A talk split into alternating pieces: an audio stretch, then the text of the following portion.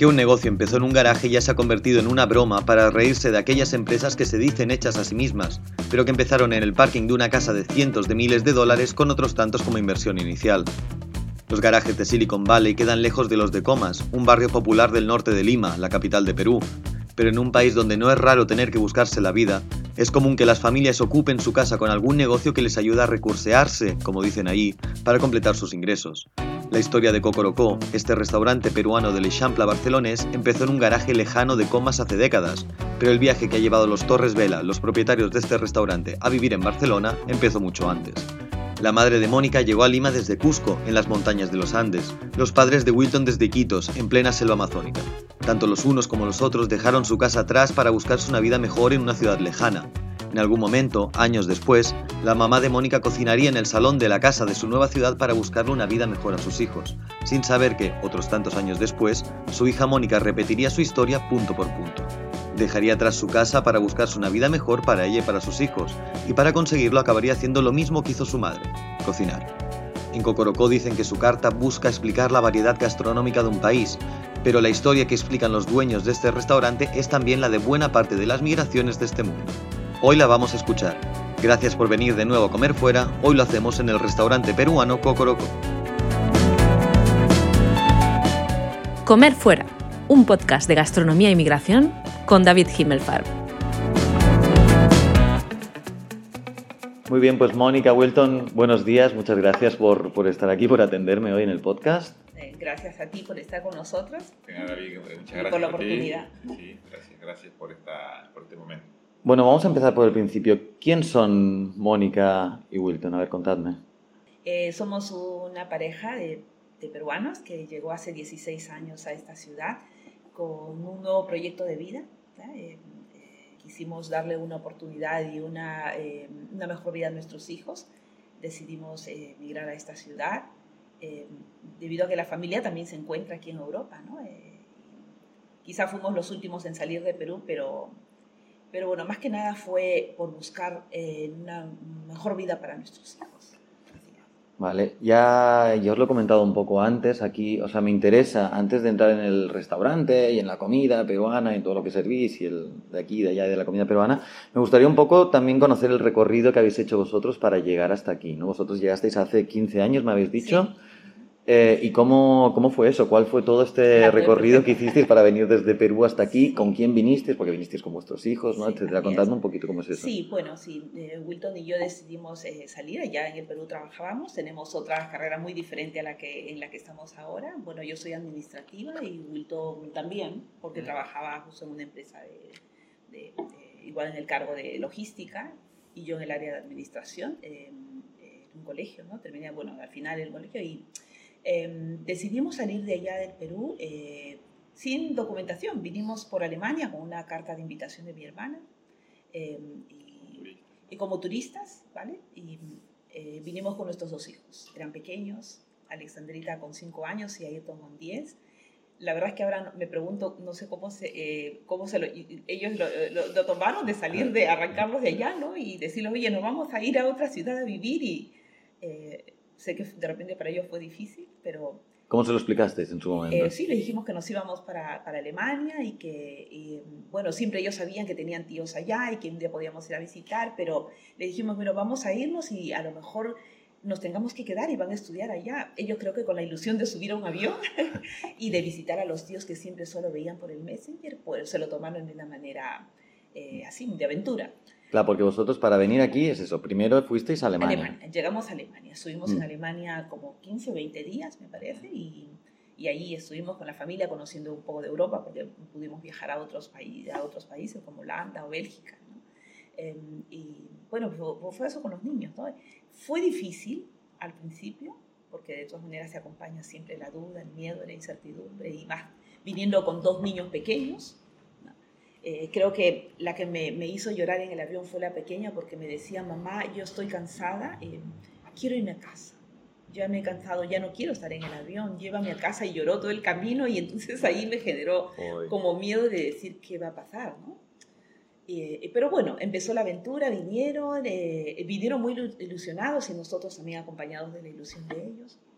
Bueno, me, me contabais que cuando llegasteis después de estos 15 días en Alemania, vinisteis para aquí, para, para, Barcelona. Primero, ¿por qué Barcelona? Y segundo, quería que me ah, un poco... Sí, llegamos a Barcelona porque eh, aquí tenía una hermana, tengo una hermana, bueno, que vive aquí conmigo. Eh, bueno, vive aquí en, Barcelona y vinimos por ella, ¿no?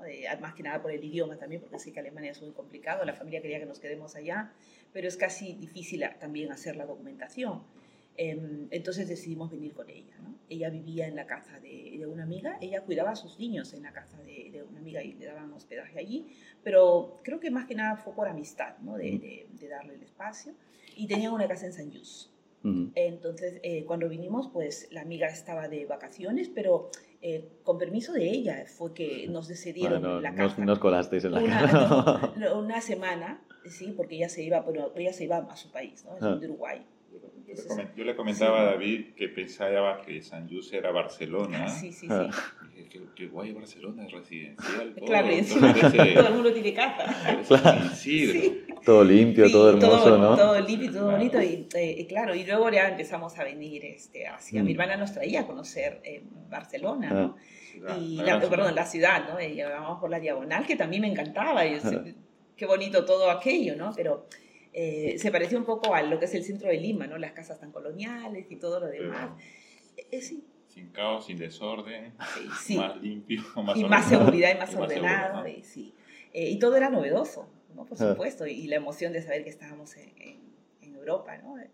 Bueno, y... Y luego llegaste al centro de, Barcelona y ya no... Sí, ya, llegamos, bueno, no, pero la verdad es que se puede decir que de repente hay todo igual, ¿no? Un poquito de cambios, pero la verdad es que yo amo esta ciudad. Yo la comparo, no es que desprecie mi, mi país, mi país es precioso, pero creo que eh, hay demasiado desorden y disciplina, mucho, mucho caos y, y creo que la gente, no, tanto como los políticos y, y, los gobiernos y las autoridades y también la gente que como que no han querido crecer. Vale, y ese, o sea, una vez después de, pues eso, llegáis estos primeros días a San Just, sí ¿Y cómo va luego? Porque me contáis que pasasteis básicamente de tener una casa en Perú a vivir en par de luego llegamos aquí, ¿no? a la casa de una, una amiga de, también de hace muchos años y llegamos a alquilarnos dos habitaciones. ¿no? Eh, nos alquiló primero una habitación y era, era complicado, ¿no? De verdad que fue muy duro para mí, más que nada. Eh, fue muy duro porque decías que no es posible que hayan venido los niños a vivir en esta situación, ¿no? Eh, pero les explicábamos poco a poco que íbamos a compartir de momento de, hasta que consigamos un piso para nosotros y todo, pero luego el desencanto de saber que sin documentación es difícil de obtener una casa. Eh, fue muy duro, de verdad que fue muy duro eh, saber que podíamos estar solo en esa habitación, por eso le pedimos a la amiga que nos ceda otra más para hacer como un espacio un poco más grande. los niños querían ver la tele y estaban ahí a veces compartiendo con las otras personas que vivían, ellos querían ver lo suyo, era mm. todo de verdad muy complicado, pero eh, intentamos que las cosas para ellos fueran, yo más que nada por ellos. ¿Y cómo hicisteis esto? ¿Cómo, ¿Cómo empezasteis? ¿Cómo disteis vuestros primeros pasos aquí? Que de hecho cambiasteis de rubro, ¿no? Cambiasteis de empleo. Claro, de empleo porque, bueno, gracias a, a Dios y, porque yo soy cristiana y soy, eh, soy creyente y eh, todo eso más que nada lo, lo, dejamos siempre en manos de Dios. pedíamos mucho su dirección y decir, Señor, si es tu voluntad, pues nos vamos a quedar. Si es tu voluntad, vas a abrir puertas. Y la verdad es que llegué a la casa de esta amiga y ella tenía, vivía con un marido separado y me dio la oportunidad de trabajar en su locutorio. Yo estuve trabajando cerca de 10 meses, 11 meses en su locutorio a los días que llegué a Barcelona, ¿eh? porque yo llegué, llegamos el 31 de diciembre del 2006 y pasamos el año nuevo y todo lo demás y el día 8 los niños ya estaban estudiando, ya teníamos colegio para los niños y yo había empezado a trabajar. Mm. O sea, todo fue muy rápido y eso debe, la verdad es que yo confío mucho en mi fe. Y oye, yo os quería preguntar, eh, porque generalmente se relaciona ¿no? la, migración con el estar mal ¿no? en, el, en, el, en, el, lugar de origen. y yo os quería preguntar, ¿no? pues que justamente vosotros me comentabais que a vosotros os iba bien en Perú. ¿Por, qué se, ¿Por qué cambiar de país? ¿Por qué dejarlo todo? ¿Por qué cruzar todo un océano cuando no te va ni tan mal en tu casa?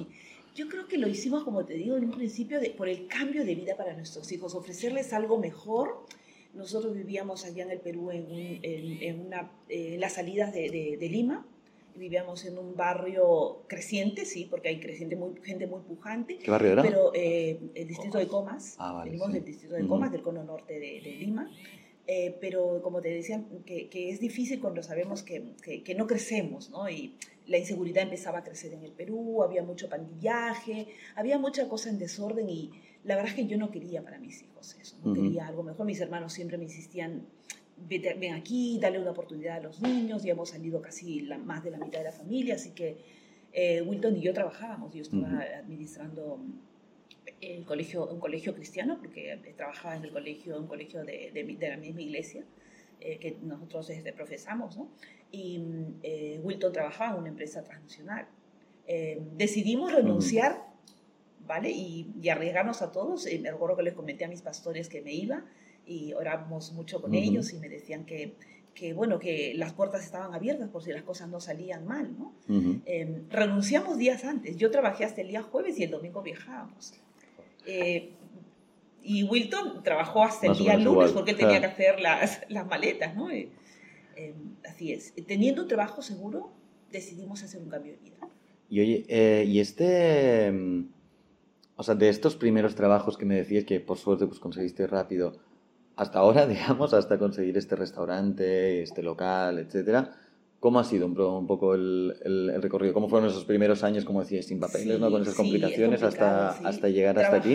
Eh, trabajamos mucho, de verdad, hemos trabajado mucho. Eh, trabajaba no solamente en el locutorio, también trabajé eh, de limpieza, porque hacía, porque todo el que llega hace de todo. Eh, trabajé cuidando señoras mayores, niños, eh, Wilton igual, de la misma historia, empezó trabajando inclusive de, de construcción, o sea, fuimos de todos, empezó de construcción, no le gustó aquello y después eh, le dieron el trabajo también en un locutorio igual, pero íbamos y trabajábamos mucho, horas, muchas mm. horas de trabajo, los niños se quedaban en la guardería, a comer en el comedor y mm, eh, lo que tratábamos era de devolver un poco la vida que teníamos en Perú. Y empezamos a también ahorrar, ¿vale? A ahorrar. Teníamos ya... Eh, la intención de, de, nuestros eh, terrenos en Perú eh, y de, trajimos algo de dinero de nuestras eh, liquidaciones que teníamos en, nuestro, en, nuestro, trabajo y aún quedó el dinero de las jubilaciones, que se llama aquí, privadas, porque teníamos jubilaciones privadas en Perú. Y bueno, iniciamos todo con un sueño, ¿no? Al principio no, decíamos que quisiéramos tener algo propio, porque no me gustaba. La verdad es que sufría mucho yo, porque yo decía, es que los años que he estudiado en Perú, y aquí como que he bajado de nivel, me hacía sufrir mucho, ¿no? Ah. decía, yo, yo quiero alcanzar otra cosa, no me quiero quedar quieta en esto, ¿no? Eh, así que soñamos con tener un negocio propio y empezamos buscando pequeños bares de traspaso, a ver qué hacíamos, y hasta que eh, conocí a Barcelona Activa, ¿no? A lo largo de los años, hace como cinco años, ¿era? Sí, cinco años que conocí a Barcelona Activa y me presenté con mi proyecto y decidimos apostar por aquí. ¿Y por qué un bar? ¿Por qué la comida? ¿Por qué, por, qué, por ese lado? Bueno, creo que porque me gusta la cocina, eh, me gusta mucho eh, eh, la atención. soñaba con, con, desarrollar un poco lo que mi madre me había enseñado. ¿no? cuando mi padre falleció, cuando tenía yo 16 años, mi madre se quedó viuda con 42 años. Mi madre inició como un pequeño restaurante en casa. Eh, un restaurante de, de, comida así. Tú sabes que en, en, nuestros países se abren las puertas de tu casa sí, es verdad y ya se, hace un Se abre el garaje, ¿no? Como quien dice, y alguien monta el restaurante ahí en el parque. Pero mi madre no abrió aquello, mi ah. madre abrió su sala. Teníamos ah, una, como éramos eh, su, su, sala o el salón, ah. como teníamos eh, una mesa muy grande, porque éramos una familia grande, mi padre siempre decía la visita, y creo que era una mesa como para 12 personas. Entonces eh, decidimos empezar dando pensión al Banco de la Nación. Era el banco que teníamos casi a espaldas de casa. Mi madre un día se fue a ofrecer eh, a decir que, que, ella hacía comida y si podía llevarles comida al banco. Y yo quiero, no, que yo les gustaría salir de la oficina y, y darles un espacio. Entonces mi madre abrió su sala, ah, su comedor, ¿vale? Y vinieron la gente, empezaban a venir los gerentes del banco, sus reuniones las hacían allí, cuando venían de San Isidro, de mm. Miraflores, venían los gerentes del banco y, le pedían encima comida especial a mi mamá, no nos pude preparar alguna cosa de aquí, de allá, y mi madre les hacía sus gustos, entonces ah. ellos quedaban encantados con la comida, así que en casa se inició un negocio de Y, qué bueno, y de ahí aprendiste tú, ¿hay algún plato, algún plato de los que hacía tu madre que, que hagáis aquí ahora? ¿Perdón? ¿Alguno de los platos que los que hacía tu madre ahí los, hacéis, lo hacéis aquí ahora? Bueno, lo, le hemos eh, comentado al chef, le decía, mm. oye, mi madre hacía como lentejas o hacía de tales cosas y bueno, hemos ido incorporando algo, pero creo que nuestra comida aquí está un poco mejorada, la comida cotidiana no, menos de casa, claro. ¿no? Sí, pero eh, inició así, con, con ese sueño de ver a mi madre, decía, bueno, yo un día lo podría hacer allá. Y entonces aquí pues iniciamos esto, pero la verdad es que yo soñaba con algo diferente y pequeño, ¿no? Pero no sé en qué momento se convirtió eso, porque yo creo que en mi fe eh, sé que los sueños de Dios son más grandes que los míos. Vale. Y, y eso, el día que recibí este restaurante dije, Señor, yo soñé hasta aquí, pero tú soñaste más allá para mí. No sé en qué momento, porque el día que recibí decía, pero si es que esto se ha convertido en un monstruo gigante que yo no había pedido. Ah. Y me vi inclusive eh, en algún momento decir, ¿lo podré hacer? Tan grande la cocina y todo tan moderno, decía, no sé si lo podré hacer, pero eh, con tu ayuda seguro que haré. Y oye, ¿vosotros qué buscasteis cuando, por qué, o sea, qué buscabais con este, con este restaurante? ¿Qué, qué buscabais ofrecer? Al principio, eh, cuando inicié mi proyecto, quería hacer una cafetería. Eh, eh, quería hacer una cafetería eh, vintage, me gustaba la idea. Vi- visité Viena, estuve en Viena de vacaciones, estuvimos en Sí, Praga. sí, no la panadería, No, la ciudad de Viena, estuvimos en Praga, estuvimos en Cracovia y me gustó los conceptos que tenían. Y más que nada me quedé enamorada con el concepto de, de la atención tan exquisita que tiene la ciudad de Mm. Viena, ¿no? Son tan formales, tan atentos. Y entonces ese fue mi sueño, empezar a hacer una cafetería, algo así. Vale, ¿cómo Que- pasó de una cafetería a una pollería primero? Pero luego, claro, eh, lo que pasa es que después cuando empecé a hacer como un estudio de mercado, que es lo que decían en Barcelona. Activa, ¿no? que, que había que, que centrarse, que tu proyecto tenía que estar con un diferencial diferente y todo lo demás. Entonces eh, empecé a visitar y Barcelona estaba llena de cafeterías de degustación y habían de todo. Y decía, no, es que yo creo que sí, de- a lo mejor no me va bien con esto y ya tenía bajo la manga hacer un pollos a la brasa, ¿no? Que se llaman en el Perú pollerías, pero aquí es eh, pollos aladas, ¿no? Dije, lo vamos a hacer así, pero con un estilo diferente con un ambiente agradable, diferente. Y, y ya eh, en sí tenemos al cliente peruano, que seguro que va a venir, porque lo teníamos dicho, Ah. va a venir y conquistaremos el otro lado y estaremos en una zona, me gustaba la zona del Eixample, así que dije, voy a buscar en esta zona, ¿no? Claro, es que de hecho vosotros es eso, empezasteis con... El pollo a la brasa. Claro, porque igual habría que explicar a quien, hoy, a quien oiga el podcast un poco qué supone el pollo a la brasa en Perú, porque es un país que incluso claro. tiene el Día Nacional del Pollo a la brasa, o sea, es como realmente una el pollo a la brasa institución. Es, un- es un pollo especial de Perú, es un pollo que hay que macerarlo casi con 18 ingredientes y tiene que hacer una maceración casi de 24 horas, ¿no? Es muy especial y, y el pollo tiene un, un aroma muy agradable, eh, además eh, luego también se hace eh, en hornos a carbón, o sea, y tienen, eh, bueno, nosotros queríamos darle una versión mejorada, darle mejores ensaladas, mejor opción de, de arroz, mejores opciones de cosas, ¿no? El pollo en sí es algo muy especial en el Perú, muy conocido. Y por eso pensamos que a lo mejor ya el público peruano, ya de hecho, que no hacía falta presentarle el pollo, ya lo conoce. Y que quizás el, el- el extranjero o el europeo que ya lo conoce podía probarlo y conquistar el otro lado. Pero no fue así. Claro, os No encontrasteis que aquí el pollo, el pollo zona ya tenía, aquí ya había pollo un... ya tenía su lugar, Ah. el, el rico por decir, ¿no? Ya tenía su lugar y, y aparte eso el pollo alas aquí en... o sea, aquí es otra aquí institución, ¿no? otra institución y aparte eso que creo que decían que solo los fines de semana, que no todo el mundo lo compra, bueno, en fin.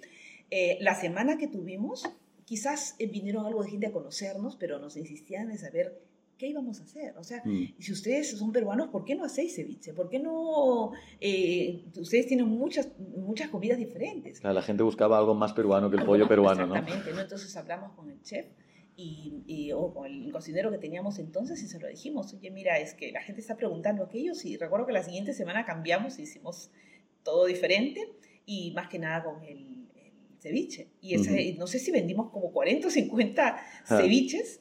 Y, dijimos, y en la noche nos reclamaban, decían, si ustedes hacen al mediodía, ¿me podéis sacar un plato extra? O sea, un Claro, porque el- en. Perú, de hecho, el ceviche no se suele comer por la noche. No, claro, pero venían en la noche de clientes aquí que nos decían, ¿me puedes hacer uno eh, a la carta de ceviche y a la carta del arroz chafa y a la carta de no sé cuánto? Y empezamos a cambiar a la semana el concepto. Vale, y oye, ¿qué... Eso, ¿en qué, en o sea, a, la me- a medida que construíais esta carta nueva, ¿en qué pensabais? ¿Qué buscabais transmitir? ¿Qué ¿En qué pensabais a la hora de construir esta carta? Eh, a la hora de construir la carta lo que queríamos era presentar la comida peruana, pero eh, con una sazón original. O sea, que no se perdiera el, el- el sabor peruano, el sabor real peruano, ¿no? El que se come en la, en la calle, el, el que se come en las casas también, ¿no? Porque ya cuando ya hablas de un restaurante, como que quieres mejorarle y le vas quitando algunas cosas. Nosotros dijimos, vamos a darnos un concepto eh, de, de presentar nuestra verdadera comida peruana. Porque eso es el tema, o sea, como si alguien viene un, si alguien no conoce la comida peruana, digamos, y viene aquí o a cualquier otro restaurante peruano, O sea, ¿qué es lo que tiene que saber? ¿Cuáles son las bases que tiene que saber para entender la comida peruana, digamos?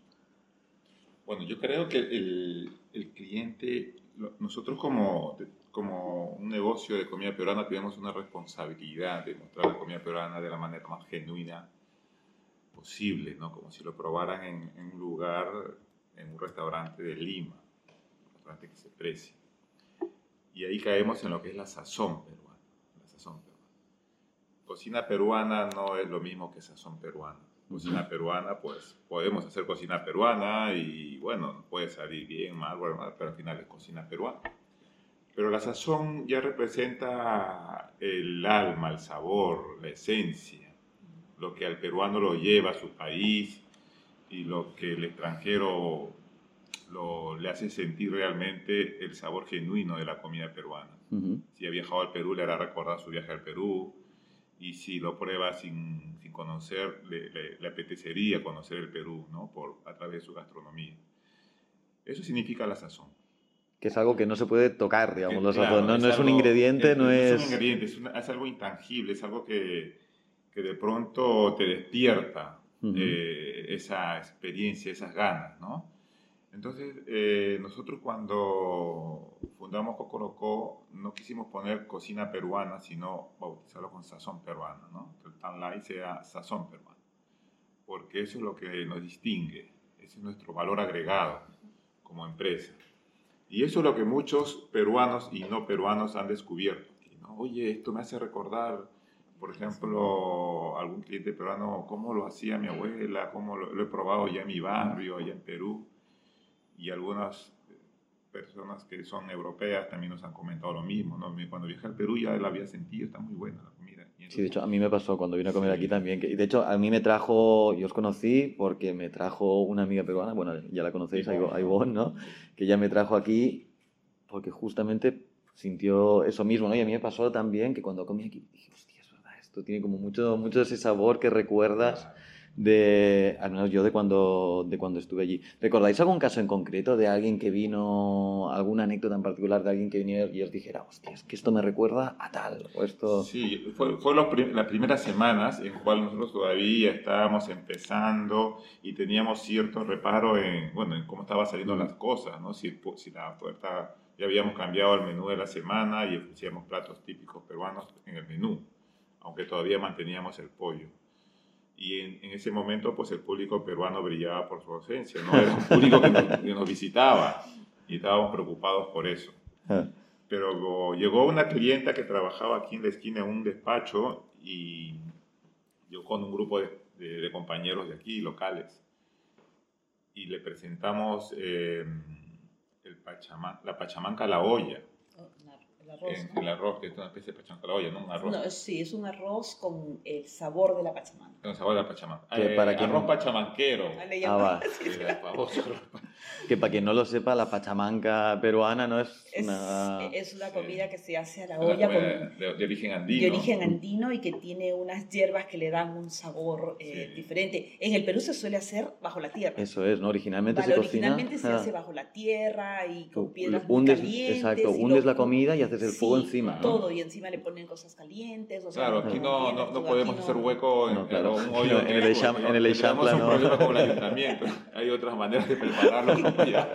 por eso se llama sí, arroz pachamanquero. Sí, ¿no? se hace le das el, sabor, el arroz le das el sabor el de la sabor de la pachamanca. Y para eso se utilizan ingredientes ah, muy únicos del Perú. Y entonces esta, esta chica peruana llegó y, y me dio la, primer, la primera impresión, ¿no? Esto me hace recordar el arroz que hacía mi abuela. Está tan bueno. Y eso fue la, el primer, eh, la primera valoración que recibí de un compatriota, ¿no? Entonces nos dio una sensación de, mira, esto no solamente de, porque el público peruano es nuestro principal feedback que nos da. La vara, la vara de medir, ¿no? un inglés puede decir que está bueno, pero si es que no conoce realmente la comida peruana no le saca. Entonces, nosotros los peruanos tenemos el, ya innato la comida de nuestra, de, nuestra niñez, ¿no? de lo que hemos probado cuando éramos pequeños y lo que nos hace recordar a nuestra tierra. ¿no? Entonces eso fue lo que pasó y entonces fue un, un chute de confianza ¿no? que, nos, que nos llevó a, sentir que, el peruano ya empezaba a valorar positivamente nuestra comida, aunque en esos tiempos pues era clientes puntuales que llegaban. A partir de ahí pues ya empezaron las valoraciones a ser más, más frecuentes y eso nos ha dado la, la confianza de saber que estamos al, eh, conquistando nuevos paladores, pero también haciendo sentir al público peruano que nos empieza a visitar que sus sabores de origen. Y oye, ¿qué mm, os quería preguntar también? En Perú pasa algo con la comida, ¿no? En el sentido de que se habla mucho de comida, la comida está como presente en todos lados. Cuando yo estaba allí constantemente, la primera pregunta que me hacían al saber que yo era extranjero era ¿qué te parece la comida peruana? O sea, vosotros, es eso, hay como una, la comida y la gastronomía está constantemente presente en todos lados en Perú. Eh, ¿Qué pasa con la comida en Perú? A ver. Creo que eh, resalta mucho nuestra comida en el Perú porque tenemos mucha variedad de comida y cada pueblo y cada región, y, eh, cuando nos reunimos en familia y, nos reunimos de diferentes lugares y entre amigos inclusive, cada uno quiere presentar el sabor de sus regiones, ¿no? y creo que en el Perú tenemos eso, ¿no? O sea, nos, reunimos mucho a comer y siempre disfrutamos mucho de la comida y, y, nos encanta hablar de la comida, porque si somos de la selva presentamos lo mejor que tenemos de la selva y si venimos de la sierra pues sumamos y cada pueblo tiene lo suyo, entonces eh, creo que ya lo tenemos en, en sí, en, el alma aquello, ¿no? Y de reunirnos y hablar de la comida, ¿no? Y, y presentar platos, entonces las familias suelen hacer aquello, ¿no? Disfrutar. De hecho me decíais que a la hora de, construir la carta, ¿no? Había como muchos platos de distintos lugares del país y que, pues curiosamente, no tienen mucho que ver unos con otros, ¿no? O sea, tiene poco que ver un ceviche con un ají, por ejemplo, ¿no? ¿no? Eh, bueno, con fusionar, o sea, hacer diferente y presentar de cada región uno, porque en nuestra carta tenemos eso y lo hemos empezado así, ¿no? Eh, tuvimos, eh, de verdad que se puede decir que para nosotros la bendición de conocer a nuestro chef que nos acompaña ahora, a Luz Arteaga, que él nos ha asesorado desde el principio, nos ha asesorado de, toda, la, de toda la comida. Con él hicimos un cambio de, carta em, y, él, pues con su experiencia, porque él viene de una buena escuela del Perú, tiene experiencia en, hoteles, en diferentes, entonces nos hemos sumado con él a fusionar todos em, o, a, incluir diferentes platos en nuestra carta, ¿no? Y luego ya empezó a trabajar con nosotros hace como más de un año, ¿no? Luis, dos años y medio. o dos años y medio, sí, entonces con él, eh, de verdad es que eh, hemos podido hacer una presentación diferente y hemos incluido platos del norte, de la sierra y cada vez hay una variación eh, de diferente, ¿no? de, de, de, menús y, y de, platos a la carta. ¿Y cómo la, la, gente de aquí, cómo recibe vuestra comida? ¿Cómo la, ¿Cómo la percibe? ¿Cuál es su plato preferido? ¿Cómo conseguimos salir de ceviche? O... Sí, eh, a ver, salir de ceviche, claro, el, el, ceviche se ha convertido, bueno, el Perú es el, es el plato bandera, ¿no? El ceviche. Eh, se dice comida peruana igual ceviche, pero no es necesariamente así, ¿no? la comida peruana es mucho más rica en ese sentido. Sin embargo, eh, pues la recepción del público en este sentido pues eh, es, buena, puesto de que viene público que quiere saborear la comida peruana y otras vienen a descubrirla porque hay gente que a veces no, no no, no conoce nada de la comida peruana, pero han escuchado y encuentran este restaurante, lo estudian, lo valoran y dicen, bueno, vamos a probar aquí. Y, y bueno, gracias a la oferta gastronómica que tenemos, variada, eh, pues el público conocedor o no, queda satisfecho en ese sentido. Y, y, es lo que nosotros tratamos de, de transmitir como, como, como visión de la empresa, ¿no? que el público que venga independientemente si peruano o no, que se vaya con esa sensación de, satisfacción, de agradecimiento y, con ese volveré que finalmente nos, nos, motiva a seguir haciendo las cosas bien. ¿no? Y, y como, como eh, preguntabas, ¿no? Que lo, ¿cuáles son los platos más pedidos ¿no? Eh, en el restaurante, ¿no? Que, es lo que la gente más lo solicita. Sí, en realidad, como dice Wilton, no solamente el, el, plato de ceviche es el plato bandera, es que aquí el que viene y disfruta dice, para mí me quedo con el anticucho y yo me quedo con el ají de de pollo, o yo con el pato, ¿no? Porque tenemos una risotado con un pato especial que aquí, bueno, hemos fusionado con el pato eh, de aquí de, Cataluña.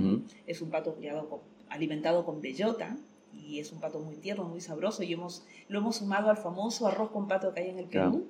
Pero es un arrisotado de cilantro con pato. Entonces, este, algún día, este, alguna de, de, las, de, tantas de las que eh, atendemos a tantas mesas, se convierte en el rey del... ¿no? Sí, es el plato más, más pedido, más pedido. Más valor, mejor valorado. Mejor valorado. que los demás no, no tengan, pero el público lo prueba y hay algo ahí en ese plato que la gente dice... Sí, pero eh, resulta que después la próxima semana eh, y ya también es el osobuco ah. o, el, o el cordero que hemos hecho norteño. Resulta que de pronto decimos, ¿qué ha pasado esta semana? No ha salido el pato, pero ha ah. salido el cordero porque la gente llega en, los días que, los, conforme van pasando las semanas y los días, que de pronto eh, uno de nuestros platos es el que más se vende en la semana, y, y, pero el ceviche es, e, es de, de, verdad, es que sí, es, este no lo podemos quitar. Mm. Porque el ceviche sale de día y de noche, inamovible, sale del de Corvina, el, rocoto que hacemos, perdón, el clásico, el de rocoto, pero eso le acompaña en otros platos. Hay semanas que no se mueve una cosa, pero se mueve la otra y, y, esa semana lo califican como el plato representativo del restaurante. va, va, cambiando y bueno, sí, bueno, así se va viajando también, así se van conociendo distintas zonas. Oye, mira, tenemos que ir acabando, pero pues justo hablando de platos preferidos y tal, os quería preguntar a vosotros antes de irme, eh, pues primero, ¿qué plato no tanto cuál recomendaríais vosotros de vuestro restaurante, porque entiendo que me vas a decir que todos, ¿no? Pero sí que me gustaría pues, saber qué platos tenéis vosotros en la memoria, ¿no? ¿Qué platos me hablabais, ¿no? De esta sazón y de, esto, de estos platos que a muchos clientes los transportan a su casa de su abuela, a su infancia, no sé qué. Y me gustaría preguntaros a vosotros, que lleváis ya, eh, pues como quien dice, casi media vida aquí, ¿qué platos coméis y decís, hostia, esto a mí me recuerda, esto sí que me hace viajar, esto sí que me hace emocionarme, esto sí que me hace transportarme, pues esa otra vida ¿no? en la que yo vivía, pues al otro lado del charco, como quien dice. Sí, en este sentido, eh, nosotros hemos, nos hemos preocupado en tener una, una carta corta pero bien cuidada. Eh, no, pero yo no hablo del restaurante, ahora hablo de vosotros, a, nivel a, nivel personal. Exacto. Pues si podemos hablar es del ceviche, que lo diremos, en los anticuchos que tienen el sabor aquel callejero que, que se vende en, las... a, mí, a, mí, particularmente el lomo saltado es uno de mis platos favoritos, lo pido donde voy. Sí, ¿eh? ¿Y por qué? ¿De qué, de qué lo recuerdas? Porque es uno de los platos, cuando yo era niño y sabía que mi madre lo había preparado, era el mejor día de la semana para mí. Ah. Yo ansiaba volver de la escuela porque mi madre le preguntaba por la mañana o al día, día anterior, ¿qué vas a cocinar? Bueno, mañana voy a hacer lomo saltado. Y entonces eso el saber de que me esperaba un lomo saltado de la escuela, lo único que me hacía querer volver de la escuela era para venir a comer, ¿no? Eh, ese plato que hasta la actualidad pues es uno de mis favoritos. yo cuando los clientes me dicen, ¿qué plato me recomiendas? Bueno, todos, pero como gusto personal, para mí el lomo saltado es lo mejor. si quieres que me sienta a comer contigo, entonces ahí va. Yo te pongo lomo saltado y lo que me apetece es sentarme a comer con usted, le digo, porque, porque me sabe tan bien. Pero bueno, es un, es un gusto personal, ¿no? Y el ceviche, naturalmente. Yo, el ceviche me hace salivar solamente escucharlo o, sentirlo, ¿no? Es uno de los platos que de toda la vida, ¿no? O sea, ahí está la actualidad y aquí, pues, la encargada de hacer los ceviches es mi esposa y la verdad que no es porque sea ella mi esposa, lo hace muy bien. Sí, no, yo, dice, yo, yo, también lo he probado, doy fe. Bueno, y, para ti el plato? a, mí, el plato que más me, me hace retroceder hacia, hacia atrás ¿no? y recordar mi infancia es el ají de pollo. Recuerdo que mi madre todos los años, no sé durante cuántos años el día de mi cumpleaños siempre me preguntaba, ¿y ahora qué quieres que te prepare? Siempre el ají de pollo. y, y, el ají de pollo y el ají de pollo. Y la verdad es que hay veces que inclusive cuando cocina el chef aquí, lo que, lo que ha quedado en la sartén, digo, un poquito de arroz y para probarme una cucharita, llego con eso he quedado satisfecha y decir, oh, qué rico, ¿no? ¿Y está como ha conseguido clavar el de tu madre o no? Sí, bueno, sí, y esto más o menos sí, pero una cosa es cocinar en casa y otra cosa es cocinar en un restaurante, pero definitivamente sí. Y como dice Wilton, y los ceviches me hacen recordar mucho aquellos domingos con mi padre, ¿no? con mi padre y mi madre, que bueno, mi padre nos acompañó hasta que yo tenía 16 años, pero aquel, aquel domingo que papá se levantaba y decía, tocaba la puerta y mi papá siempre nos decía, hijitas, hoy día vamos a hacer ceviche. Y hacíamos unas fuentes de ceviches y con ese gustito que, que el chef también lo ha encontrado. Pues mira, con esa, con, ese, con esa idea del ceviche nos vamos despidiendo, pero mira, ya que la habéis sacado vosotros, y ya que eres tú, Mónica, la que cocina el ceviche aquí, yo creo que muchos de los que nos escuchen o han probado el ceviche o lo han intentado preparar en casa y se han encontrado muchas veces con que no sale como se prueba en otros sitios. Así que igual nos puedes decir, pues, ¿cuál es el secreto de la sazón? Un ceviche para despedirnos. El secreto de la sazón es la base de nuestra leche de tigre y mm, es una base y es un secreto que tiene la, la cocina de Cocorocó. Es el cuidado que le damos a, cada uno de los ingredientes. Cada uno de los ingredientes salen frescos, se hacen al instante, los limones se exprimen al instante. Imagino que como todos los restaurantes, pero nosotros tenemos un secreto muy especial en el, en la base del, del, ceviche, ¿no? en hacer nuestra primera base, que es la leche de tigre. Lo hacemos con mucha dedicación, con producto fresco y con mucho amor. Sobre, todo. es el con mucho amor. Principal, sí, yo le pongo un cuidado especial. Créeme que la primera vez que, que, lo empezamos a hacer con el chef y me lo dejó en mis manos porque soy yo la que prepara la, la base principal, le decía, yo soy creyente, te decía, le decía, Señor, ponle tú tu sabor. Porque esto tiene que quedar con un sabor único que enganche y que no se repite en ningún lugar más. Entonces eh, fueron mis primeras veces que inclusive oraba, decía, me tiene que salir bien y tiene que ser bueno, como lo hago en todo, en todas las comidas y eh, es, yo cada día siempre dedico mi restaurante a Dios, oro por él, oro y agradezco, sea la venta poca o mucha y sean los días malos o buenos, siempre le doy gracias por la oportunidad que me da de no solamente de, de llevar este restaurante con su dirección, sino de demostrar el amor del Señor en todo lo que hacemos, porque intentamos que nuestros clientes tengan la comida con amor, el servicio con amor, que sea un ambiente de respeto y de agrado.